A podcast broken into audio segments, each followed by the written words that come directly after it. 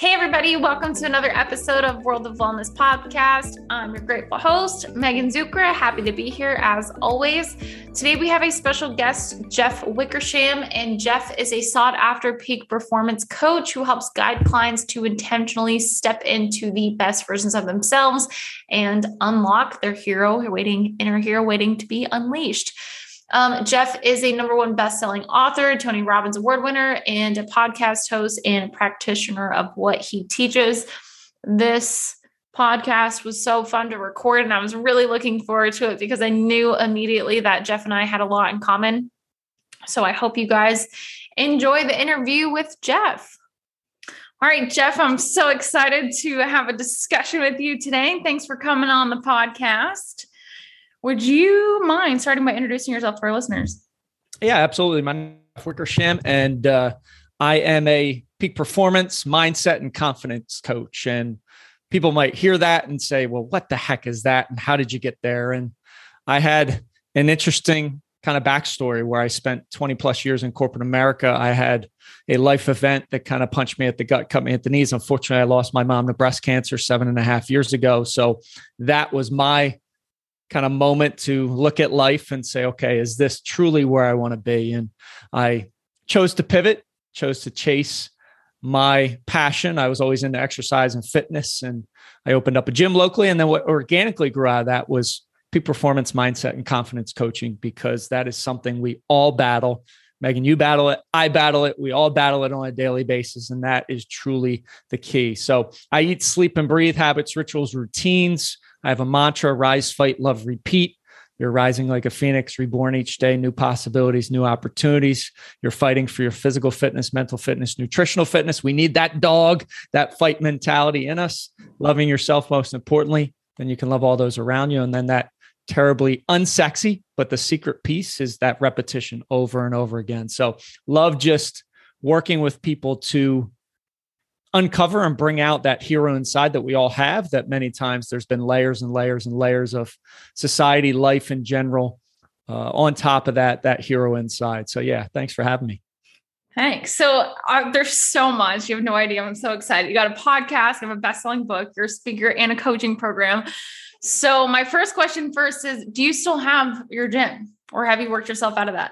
I do not. So okay. when COVID hit, I mean, I pivoted really quickly. Like that night, I knew it was coming down from the governor. I live in Pennsylvania. I mean, I was giving out equipment. We went to virtual classes right after that. Did that for about 14 months, reopened. It just wasn't the same. And I yeah. was in a different place. Yeah. Mindset wise as well, because I was pivoting to more of the peak performance mindset confidence coaching. So I said, this is kind of a, a, a great pivot point. Let's lean into it. So I did close it down. I still have some personal training clients that come over to the house. I've got a gym in my garage, but other than that, it's it's really intentionally helping people step into the best version of themselves. I love that. Oh, you have no idea how many little notes I have here. Can we start with um at the beginning of each of your podcasts, you do this thing. and you say boom really loud. Where did that come from? Tell me about it. Why do you do it? Well, energy and zest is the number one virtue correlated to success, fulfillment, and, and truly living an inspired life. So, what better way to shock people and give some energy back to the universe than a boom real quick? And, and people always, it, it resonates with people. And, and I think people in general in society are looking to be surrounded by people that that have a high energy level and and you know you feel it right you come out of a conversation you're ready to run through a brick wall because you're so fired up so just giving that out into the universe shocking people hopefully to move them out of what's going on so they'll listen to me a little bit more but i i just love uh, love doing that well, it's also kind of like gets your uh gets you out of your head and into your body. When you feel that surge of energy, like, oh, okay, well, here I am. like, what are we doing now?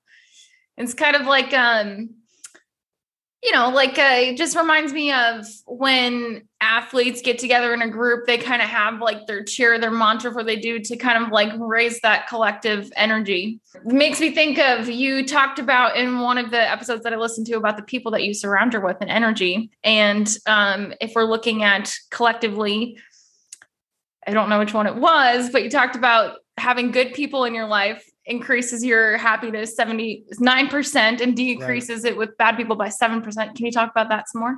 Yeah. So I mean that that boom and and anytime yeah. we yell or yeah, we just we change our physiology. So you're immediately like flipping a switch and changing where you're at. And that's so incredibly powerful because 80% of our thoughts are negative and 95% are repetitive. So you think about that. That's that's the narrative that's playing in your mind each and every day. So how do you do something really quick to to change your physiology? I love screaming a little bit or I'll do 25 push-ups before I jump on a podcast interview just to get the energy up. But we don't look at our circles close enough.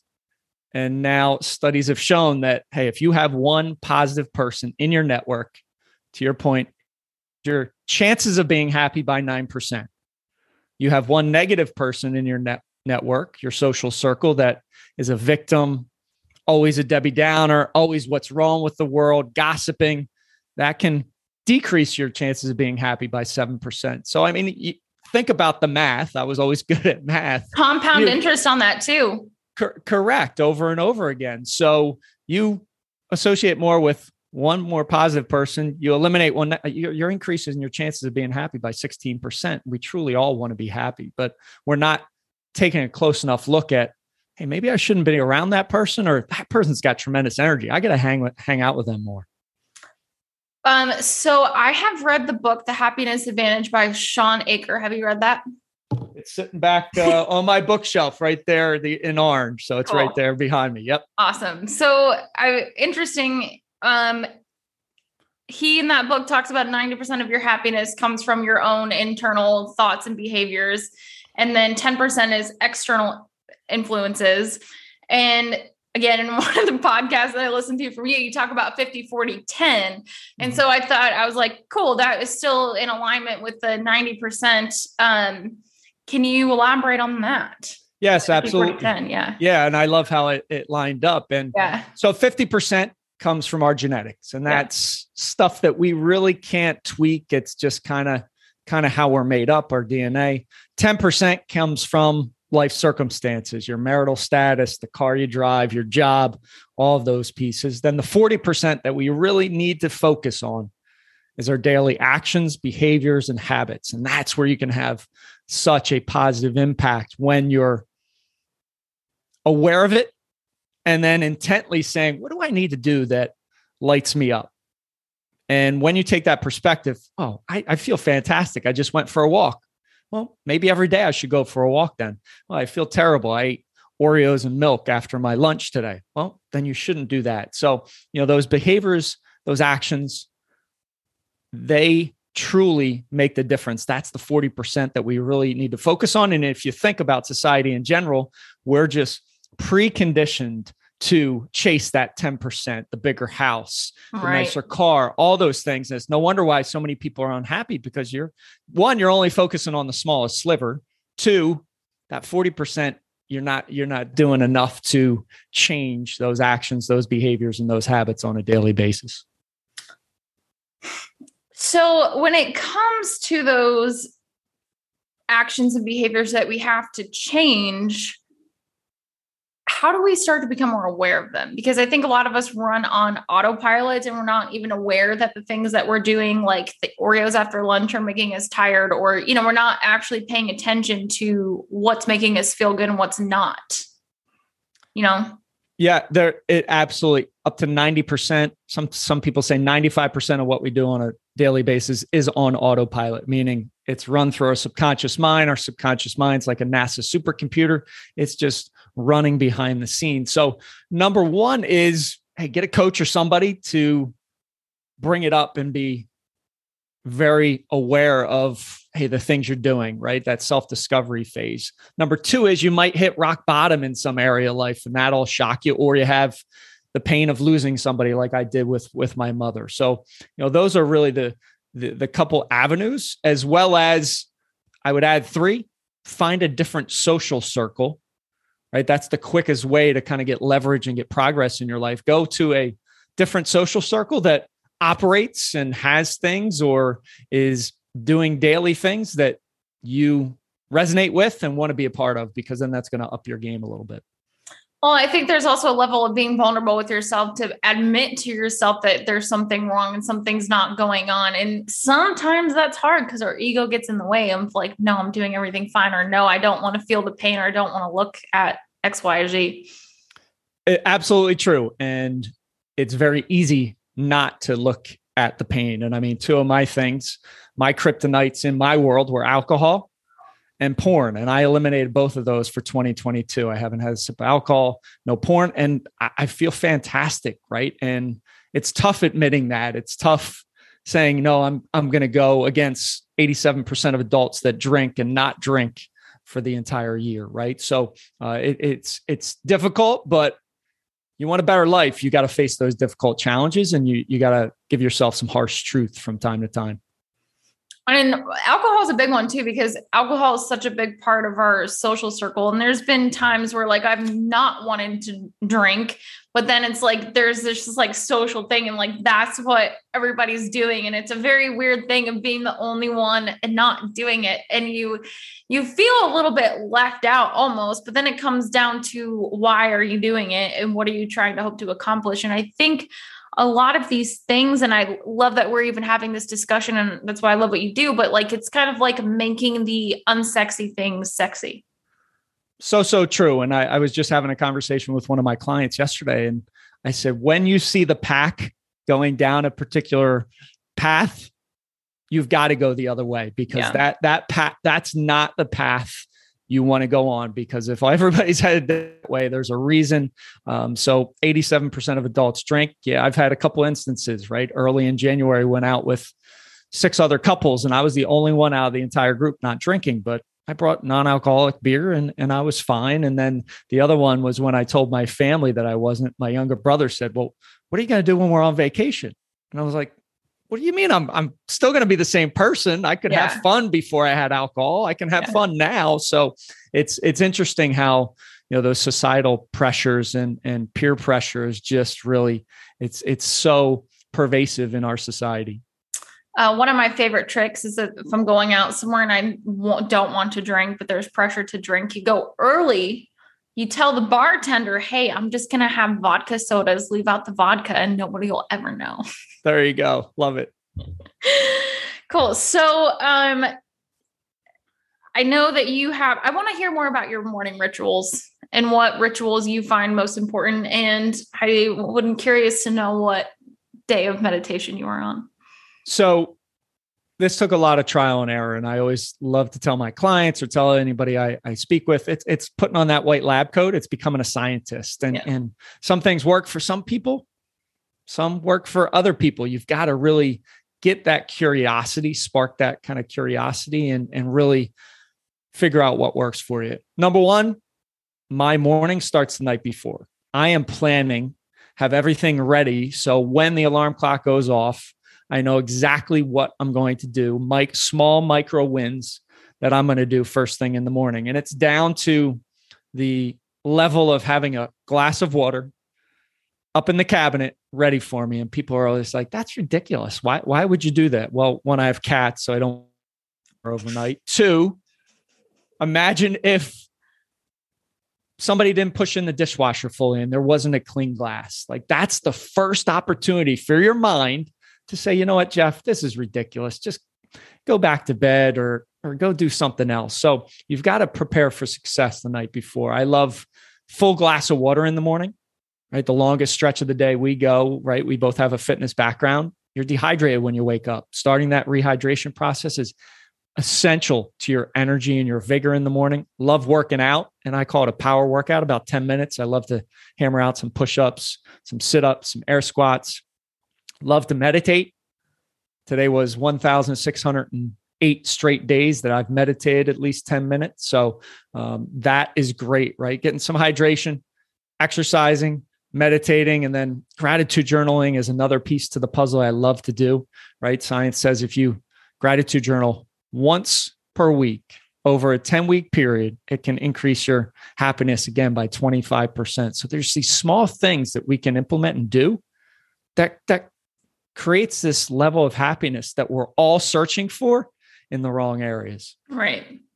Um gratitude. I don't know if you've listened to any of my podcasts, but I talk about gratitude all the time. It is like the number one thing I do before I even get out of bed. I just mm. do it on my fingers 10 things I'm grateful for. I don't, it doesn't even matter, but like that is the first thing. And I've it. seen over time that that has just elevated my mindset. It's made me happier and it makes me feel better. Cause I, there's a point in time where I was waking up, the first thing that I said in my mouth was that word. like that's not okay. But and just think about how you're setting the tone for the day, right? Like oh, absolutely. That's why I say wake up, make your bed, get a glass of water, stack these small micro yeah. wins. You are programming your NASA supercomputer, your subconscious mind for success. You're you're feeling this progress moving forward. Where if you're waking up and cursing and throwing yourself in the shower, pissed off that you got to go do this, how do you think your day is going to you, you can't control the middle of your day but you can control the bookends right? What happens at the end and what happens in the morning and that's a yeah. very very powerful way to uh, to start.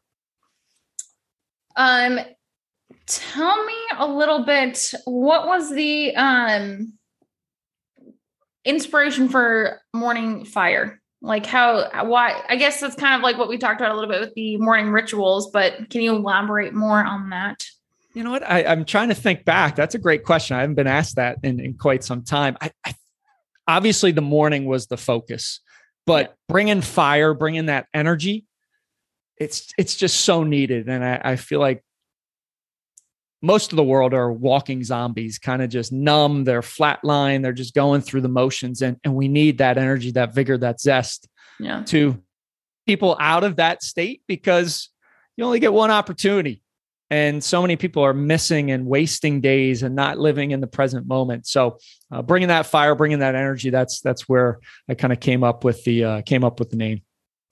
Um, i'm curious who some of your mentors have been or who do you like to who do you like to learn from?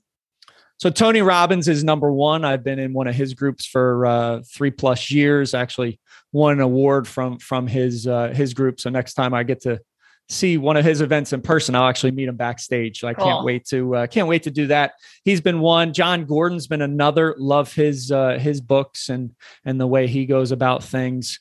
Uh, Ed Mylett, David Goggins is another one. Uh, love the way he just grinds and gets after it and has such a tenacious work ethic. So those are uh, those are a few that that I definitely follow and resonate with. How did you, um, in a lot of your things that I've read and listened to, you talk about breath? Tell me about your background with breath, where'd that come from, and what kind of breathing techniques do you like to do?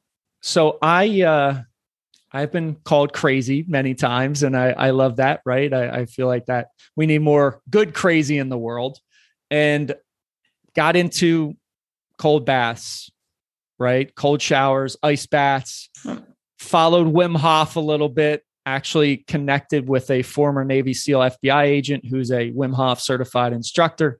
So I brought him to my gym a couple times, actually flew him in last at the end of last year to meet with one of my masterminds and go through the breathing techniques, the ice baths, and, and all that that encompasses because we have so much power just through our breath, just through putting ourselves in uncomfortable positions, situations that unlocks so much mental strength and mental resiliency but yet we don't do that. So i uh, just just been following wim hof love his his breath work.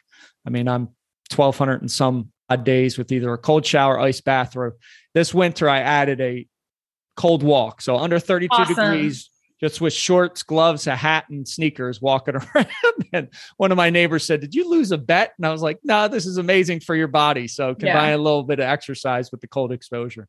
Um, I've actually I've been I've went I've gone through the Wim Hof training myself um, and started studying with him in 2015. And the only thing that I can complain about Southern California is that it's not it doesn't get cold enough. right, right. Your cold showers are much different than my cold showers in the dead yeah. of winter. Yeah. And then like uh, the the the yeah, it's just it's a way different process. But yep. I can't even tell you just like what you're saying. The mirror that doing these uncomfortable things like the over breathing and also the cold exposure that gives you of yourself and the way that you handle stress is just absolutely incredible. And I love that when you're putting yourself in stressful situations, whether it's exercising, like right, exercise is a form of stress, it's over breathing, mm-hmm. you are stressing your body, or whether it's cold, you are training your nervous system to be able to better handle the psychological stress that we all get throughout the day. And then we have a tool to, um, like with the breathing, we have a tool to take a step back and then move forward with handling the stress in a much more methodical way. It, it's so powerful and it's so true, right? We live at a 67 to 72 degree, comfortable in our cars and yeah. everywhere. Yeah. We never put our bodies through natural stressors. And if we did more of that, we'd be able to handle the external stress that we might face in work, relationships, finances, whatever it might be, a lot better. And that's one of the reasons why I do it. It's going to be 90 plus here this weekend. Wow. I'm going for a run, and my wife's always like, "It's 100 percent humidity. Why are you going for a run? It's 105 out." I said, "Because I'm putting my body through the stress, so it can adapt to the other stress that I'm going to face." And that's that's definitely a uh, principle that I operate on a daily basis by.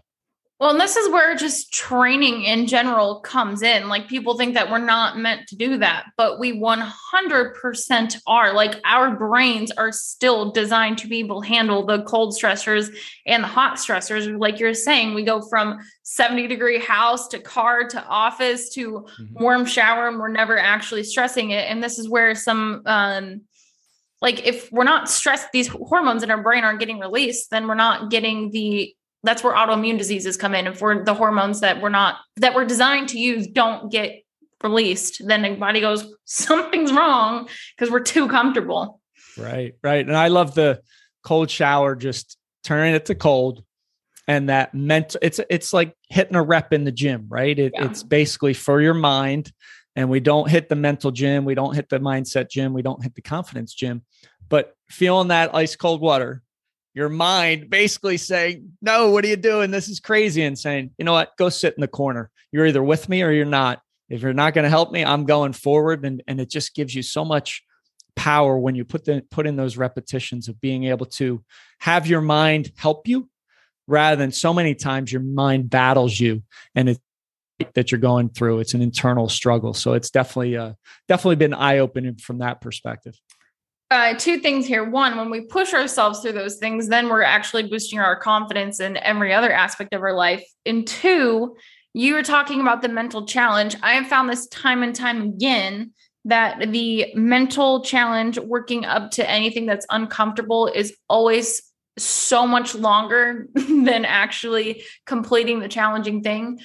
What would you how would you encourage somebody to get over that? Like to have well first we have to have the awareness that like we're overthinking something but how would you push somebody to get out of that comfort zone of thinking and start doing? One is many times we feel anxiousness we feel those those butterflies and i've coached my youngest son on this. I coach some other kids that are athletes on this and and we've been taught to breathe right? Well actually that's fighting. The body's natural stimulation, natural arousal to prepare us to succeed. So instead of trying to breathe, you feel those butterflies, say, I'm excited, right? I'm excited. And you immediately change your physiology and you flip mm. that switch from nervousness to um, my, my body. This means I care, number one. And it means my body's preparing me for success. And if I say I'm excited, all of a sudden you're transferring what used to be nervous energy into great positive energy and then you can go attack it. And many times, if you do that, you'll be able to step forward. The other piece is when you feel those nerves, those butterflies, using that as a reverse indicator that that means I am doing something that is going to be good for me because I'm getting out of my comfort zone. Where so many times we've been taught, uh, how we, how do we feel? Oh, I don't feel well. I I'm nervous. I probably shouldn't do it. No, that's the indicator that that's exactly what you should do. It's a sign you're on the right path and it's your first step towards change. I absolutely love that. Um, I kind of want to switch gears to energy a little bit. And we kind of started talking about that a little bit with getting energy, but how do we um how do we guard our energy and stay away from things that how do we identify things that are sucking our energy and how do how do we stay away from things that are draining our energy? Number one is having an awareness, right? Yeah. Of of connecting the dots where, hey. I put food in my food's a great example, right? I put yeah. food in my body oh my gosh, an hour later, I feel like I'm I'm just so tired. I want to go sleep on the couch. Well, what'd you eat? You probably shouldn't eat that again. Well, right. I ate something. I still have a high energy level. All right, I, I should eat more of those. So having an awareness of what you do, how it makes you feel five, ten, half an hour, hour down the road can allow you to really monitor your energy level. I would also say tend to operate as if we have constant energy. And there's these mm-hmm. things called ultradian rhythms right? Where every 90 minutes or so we get a we get a valley right? You can operate for about 90 minutes. It's like filling up a glass of water. You can fill it up to so much and then it starts pouring out the sides. Well then you need to take 5 to 10 15 minutes to actually dump out the glass of water. But we're running from meeting to meeting to email to email to email and we just can't operate that way you that's why you feel fatigued so if you take some scheduled breaks every 90 minutes, boy, you can go back and, and hit it hard. We're just not meant to do that. The other piece, as far as energy, is is moving. If you're sitting for extended long periods of time, your energy is just going to dip. I mean, I have a stand up desk. I do push ups throughout the day, love going for walks, love doing things to kind of break up those 90 minute cycles, as well as finding other people that operate at a high energy level right? Guarding yourself against news, against being on social media all day long.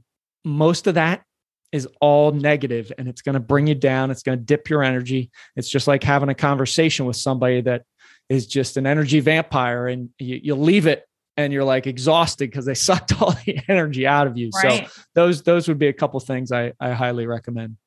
So it made me think of that little quote where attention goes, energy flows and mm. what you put your attention on is what you're deeming most important into your life. I want to talk about podcast for a second. Have you heard of Abraham Hicks? I have not. Often. Okay.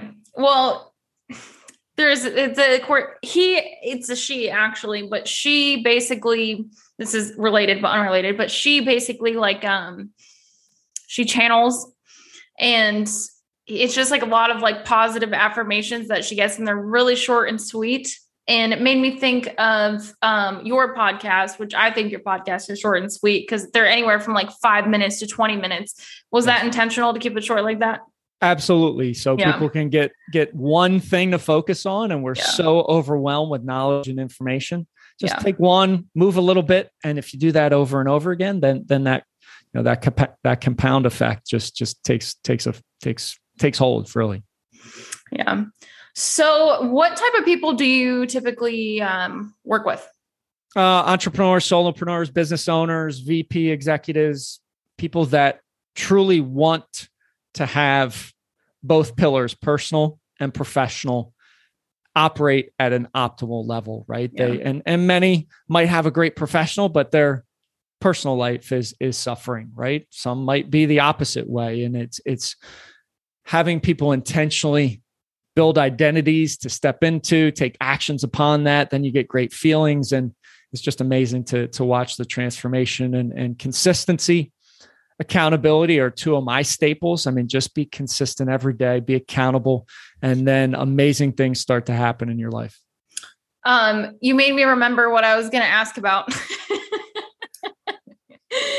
um, one, I love the accountability aspect because I, people need accountability, but they have to want to be held accountable in order to make those changes. You can't like just say, hold me accountable. And then you try to hold them accountable. They won't let you be accountable. You have to like really want it. And I think right, that's where the mindset comes in.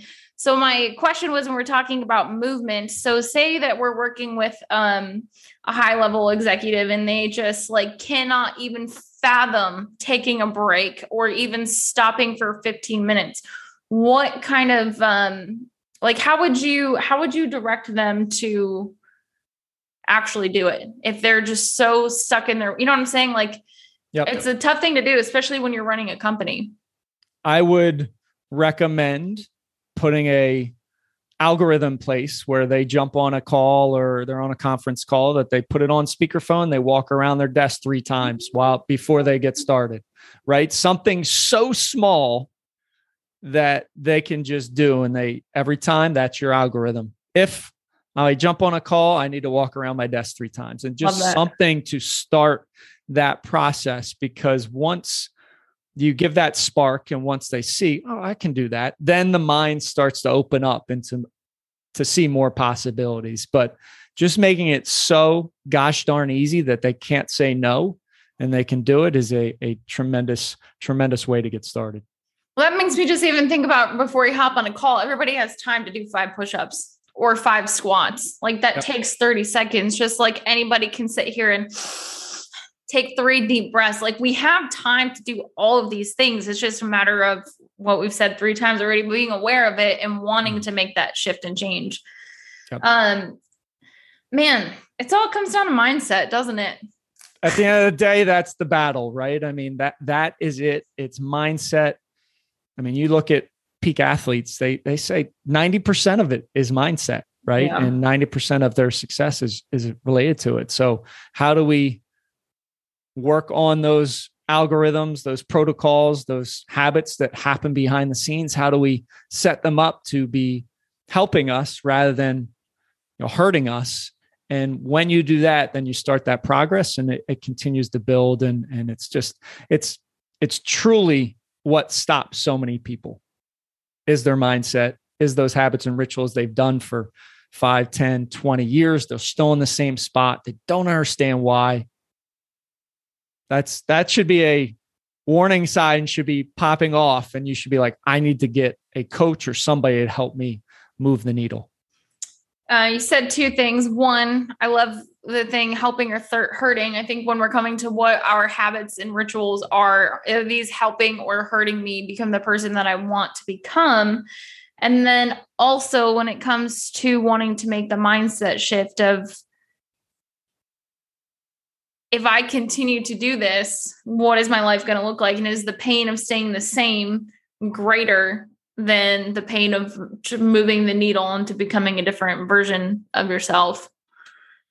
Yeah. Yeah. So, so true. I mean, the, there's the exercise of, you know, imagining yourself on your deathbed and, and then somebody walks in and that's who the person you were supposed to be walks in and you see that person and all of a sudden you're just like, holy crap, that should have been me. And uh, that that's a that's a powerful powerful exercise to do. Or imagining your funeral and what are people going to say about you at your funeral. I've done that with some of the men I coach. It's extremely emotional, and it's it's it's very powerful to think of those things. And so many times we avoid death. Listen, nobody's going to escape it. And that's a powerful way to get movement, get leverage on yourself to take action today.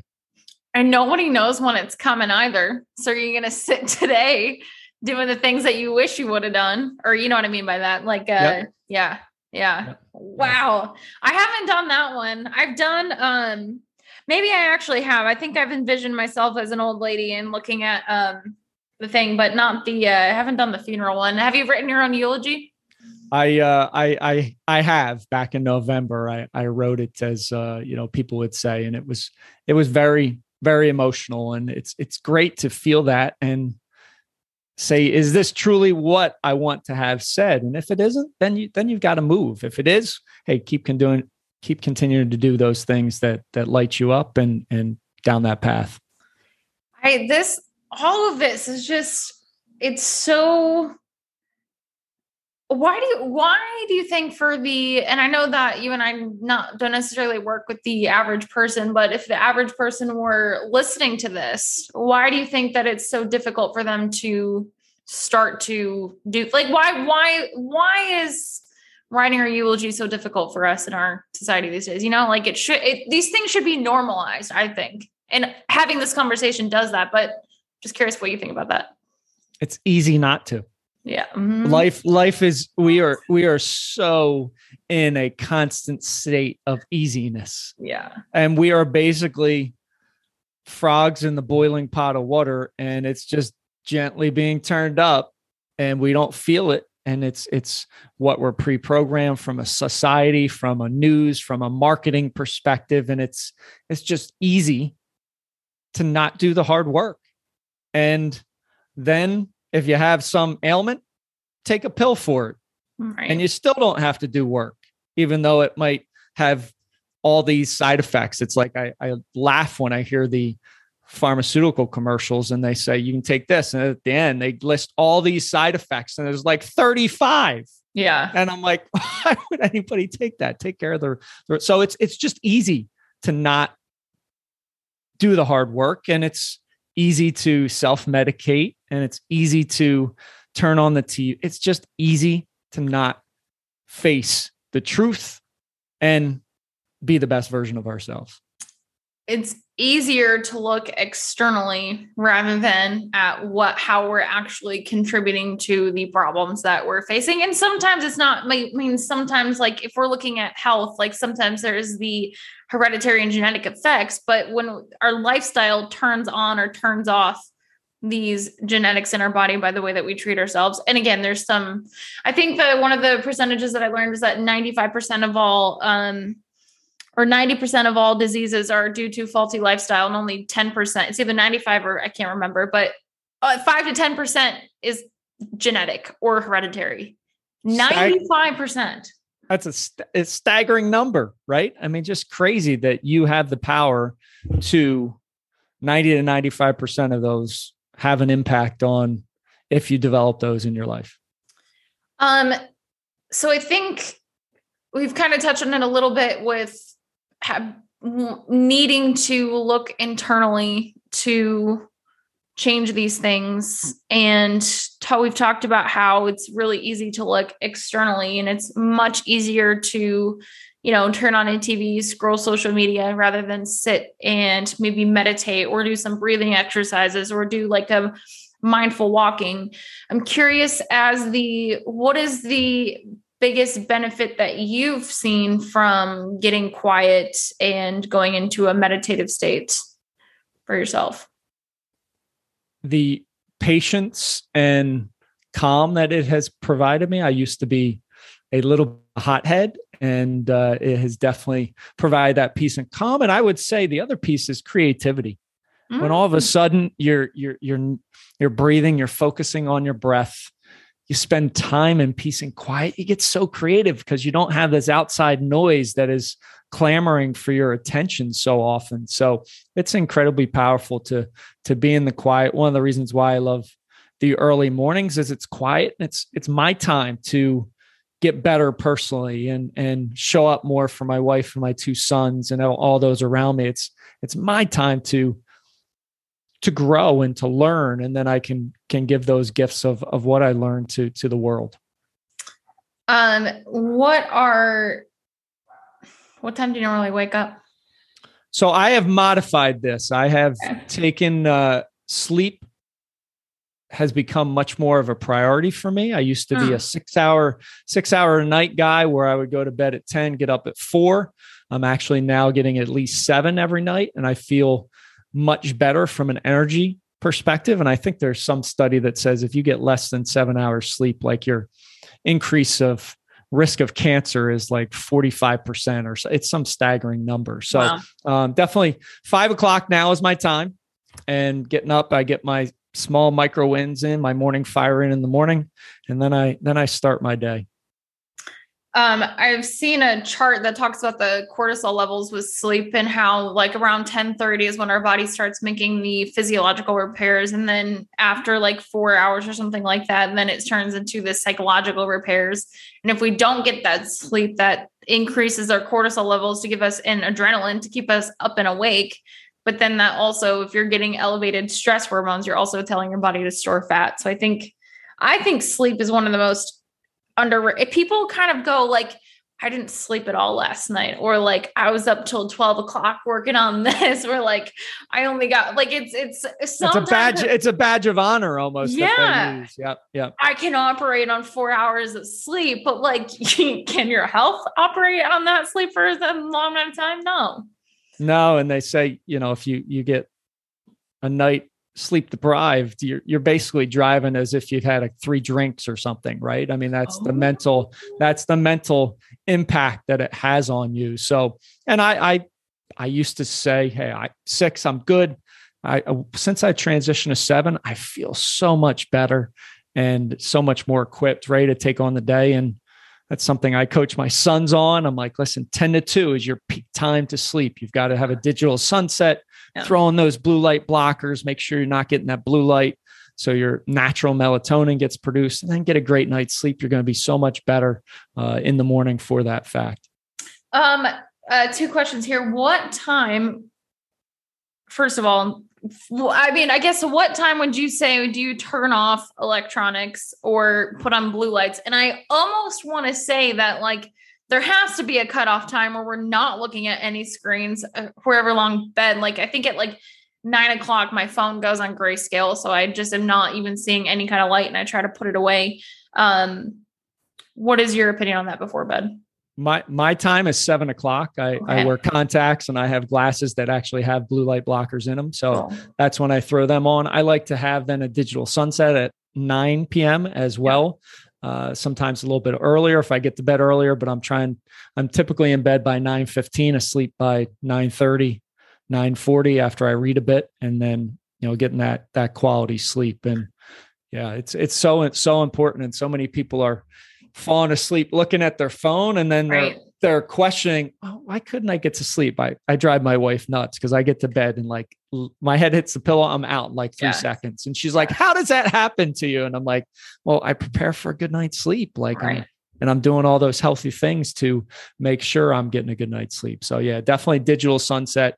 Important not only for the parents but establishing those habits for our kids my 13 year old it's 945 yeah. my 12 year old it's 930 phones stay downstairs. They're not in their rooms because yeah. they need to get good sleep. That's how they're going to grow. That's how they're going to thrive in, in life. Um, what what happens to our um, if you could elaborate what happens to our brains when we keep looking at a tv all night or our phones I mean, we're so overstimulated, right? Yeah. Like the, the it's just the dopamine hits are just continuing to go and, and you can't calm down, right? Yeah. And it's it's so bad for you. And we don't truly know the impacts of it because technology has been right, has been rapidly increasing.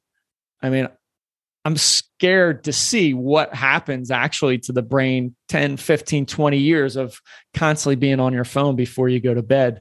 So uh, it, it's just, if you have trouble sleeping, you, you need to have a process at night, again, to prepare yeah. for a good night's sleep. And so yeah. many people maybe are eating up until the time they go to bed, right? Doing all these, no, you, you need at least two hours prior to going to bed where you should not have your last meal, right? Preparing for a great night's sleep and then then you'll sleep better. I'm curious of what you think about um, the virtual reality. I haven't gotten into it at all. So I am a uh, my phone is constantly on do not disturb. Yeah. So I my family, close friends that are in my circle, I tell them if you need me, you have to call me because and I, I just had this instance with my son was at physical therapy at the gym and he was texting me and I wasn't answering. And he's like, Dad, I was waiting for 15 minutes. I said, You, you got to call me because yeah. I don't I don't get text because I don't want to be interrupted. And we're yeah. constantly interrupted. Deep work, deep focus work is such a rarity now. And it's so important to put away distractions. And that's that's one of my number one rules in the morning. When you wake up, I don't check my phone until I've stacked all those micro yeah. wins because I don't want negativity. I don't want news. I don't want I don't want to know what's going on because it's so important to get that forward progress, that forward momentum before anything comes because then you're equipped to handle it. You feel great about yourself rather than looking it up and getting a bad text message or a bad email. And that's going to ruin your whole thing. Anyway, it it's going to ruin the whole thing. Your whole day will be ruined. It will send you down that spiral and you won't be able to focus on your ritual. Nope. Oh. Okay. Do you think that there are, if you had to, I know it's, I know it's subjective for each person, but if you had to recommend two things that somebody do each morning, what would you recommend that it be to like start their day off? glass of water, exercise. Okay. I mean, they say exercise is a little bit of Ritalin for focus and a little bit of Prozac for your mood, Mm. right? And we have the ability to do that rather than taking medication to get a little bit of it. So, water and exercise are are truly. I'd mix in a little breathing while you're exercising. That can help your your breath breathing through the nose. But water and exercise, and and I have three that regardless of where I'm at, I always do, and it's water, exercise, meditation. Those are my three. I can be on a deserted island somewhere. I'll get those three in. Cool. Um, how long does the exercise need to be in the morning, do you think? I just love getting 10 minutes in because Yeah. it's about the consistency. It's Right. not necessarily about the intensity. And I've had, I, I have a 10 week coaching program, and one of the women that went through it, I mean, she lost 20 pounds in 10 weeks by exercising 10 minutes a day. Really? And it was the consistency of it. Yeah. She's like, I've never had to, had the ability to stay consistent. This was easy. I got it in every morning, so I didn't have to worry about it at night. And she lost 20 pounds. It was it was pretty incredible. Um, would you recommend that somebody do exercise in addition to that 10 minutes? Like a like a proper workout? not not at first if you're just starting out right Yeah. just like the example you gave me of that executive that says hey i can't move throughout the you've got to start so so small Yeah. that you just start this forward momentum i mean i personally i get those 10 minutes in but then i'm doing 71 pull-ups 500 push-ups 11 burpees plus a weight workout every day throughout my day but I'm sure people are listening like overwhelmed by that. So just start small, start the progress, start being consistent every day, and then just add on. Oh, and that's that's so so important. This is awesome. Um, can you um can you tell me a little bit about your book and then talk to the audience about your 10 week coaching program? Absolutely. So uh, the book was actually birthed when the pandemic hit. So obviously we were all home, right? And people were like, "Well, I mean, so many people slept in." They're drinking more. I mean, I I ate like crap. I'll, I'll readily admit that. I had so many Oreos back then from stress eating, but I stayed consistent waking up. And then all of a sudden, my kids weren't getting up. My wife, so I had two hours with nothing. I'm like, you know, it's time to write a book. So Love it. uh, it's it's based upon my my morning routine, the mantra I live by: rise, fight, love, repeat, and it's that blueprint that I use to bookend my day and then start my day, and, and a little story woven in there that that is definitely near and dear to my heart about my mom. Um, but it's it's that that bookend. So it's out on Amazon. You can get it either on a ebook or or paperback. Rise, fight, love, repeat, ignite your morning fire. I'm gonna need to read it. um, and then talk to me about your coaching program. So I work with clients either on a one-on-one capacity because a lot of people want that personal touch. They want Yeah. that accountability. Yeah. They want to be able to be vulnerable in a conversation when you're in a group setting. It's kind of difficult to to feel like they can express themselves. So love working one-on-one with clients as well as from time to time I roll out a 10 week group coaching program where we have accountability, we have weekly calls. It's again about that accountability, that Yeah. consistency. And this is for people that want to learn, build those good positive habits of how to bookend your days and then really develop that mindset, that confidence, and intentionally step into the best version of themselves personally and professionally. It's amazing to watch that journey of of people going through. And, and 10 weeks is on purpose because Hmm. everybody thinks 21 days to build a habit. Well, we've been lied to for for that one, right? Neuroscience, it's now 66, 67 days. So days threshold. So you're really creating a long-term habit rather than just getting a quick win for three or four weeks. And then you go back to what you were doing. There hasn't been many studies done on the habits forming, I don't think. I think there's I think the number of them is very few, and that's why there's so many different ranges. Am I right or wrong on that? I, I think so. And and I, I don't know where it came from. It it's amazing how things get published and society grabs onto them and everybody thinks it's 21 days. And that's why so many people fail, Right. right? I mean, it- studies have shown the third week of January is the most depressing week of the year because so many people give up on their New Year's resolutions. They say, Oh, again, I didn't do it. Well, you don't understand the science. And Right. when you understand it could be three times as long, then you'll be much more successful. Cool. Yep. Epic. Um, where can where can our listeners find you? Obviously lock in, but you can also spig it too. yeah, absolutely. So they can go out to uh, out to my website www.thethe.morningfire.com. Got a lot of content out there, links to the podcast. If you want to grab a complimentary call with me, you can in any way or just talk about what you you might be facing and see if I can impact you in in a short 20 minute time period. I'm out on Instagram, TikTok, LinkedIn, Facebook, all the all the normal social channels, YouTube as well. I put some content out there. So uh, yeah, just look me up and uh, yeah, if I can help, feel free to reach out. Awesome. I think you have a I think it got me stoked, but I think you have somewhere on your website you have like a sample coaching call. I do, I do. Yeah. So jump on. Let's. Yeah.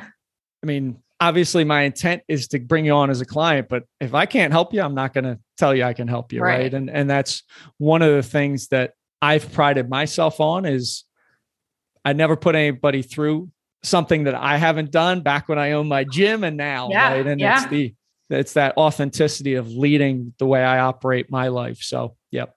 Cool. Well, thanks for coming on the podcast today. Well, thank you so much for having me. It was a great conversation. Yeah, epic. Awesome. Thank you guys so much for tuning in. If you want to learn more about Jeff, head to themorningfire.com. I'll also link in the show notes. And if you enjoyed this podcast episode, please like, subscribe, and share. Hope you have a good day. Get fit, feel good, have fun. Woo!